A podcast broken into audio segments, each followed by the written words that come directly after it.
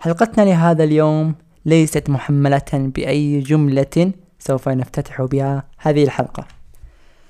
أهلا، أنا عمار، وهذه حلقة جديدة، وأتمنى أتمنى أتمنى وأنتم تستمعون لهذه الحلقة أن تكونون بأفضل حال وعلى ما تتمنون وعلى ما تحلمون به في هذه الليلة. موضوعنا لهذا اليوم وهو نفس.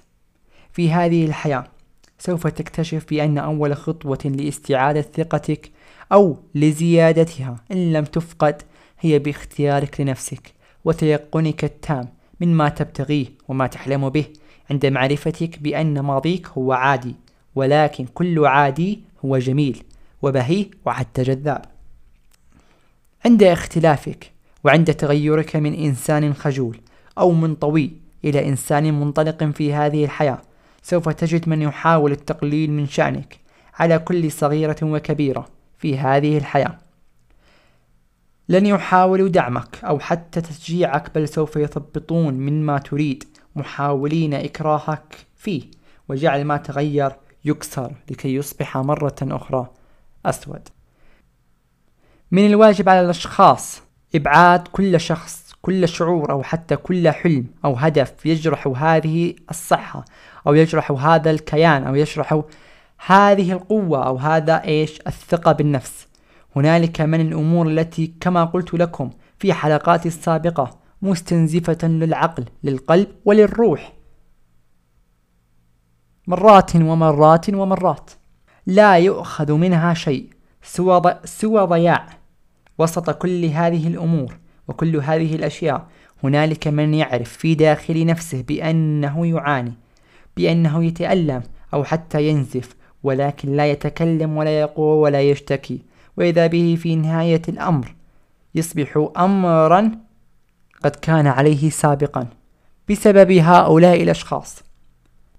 هنالك العديد من الوسائل التي يمكنك التخلص من تلك المشاعر السلبية بسبب هؤلاء الأشخاص الغير مقدرين لهذا التغير، الغير سعيدين بهذا التغير، والذين يريدون منك أن تعود كما كنت سابقا، شخصا منطوي، شخصا خجول، وشخصا غير منطلق أو غير أو ليس لديه أهداف. ومثل تلك الأمثال مثل الكتابة أو التحدث إلى صديق حقيقي، أو حتى أن ترسم رسمة محملة بالرسائل التي سوف تكون واحدا من الأشخاص الذين يعرفون ما هي تلك الرسائل.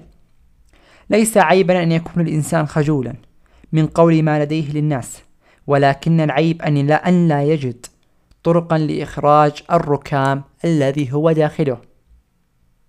اعلموا بأن هنالك حياة واحدة فقط، حاولوا حاولوا حاولوا وهذا من الواجب عليكم أن تعيشوا ما تتمنون، ما تحلمون وما تفكرون به، ويجعلوا حياتكم مليئة بالبهجة والفرح وحتى المسرات الغير متناهية، لأن العالم كبير جميل محمل بالكثير من الأشياء الجميلة. كانت هذه حلقتنا لهذا اليوم من بودكاست منتصف الليل. أتمنى وأنتم تستمعون لهذه الحلقة أن تكونوا أفادتكم ولو بالشيء القليل. لا تنسوا أخيرا بتقييم هذه الحلقة على جميع المنصات المتوفرة عليها، ولا تنسوا حساباتي الرسمية.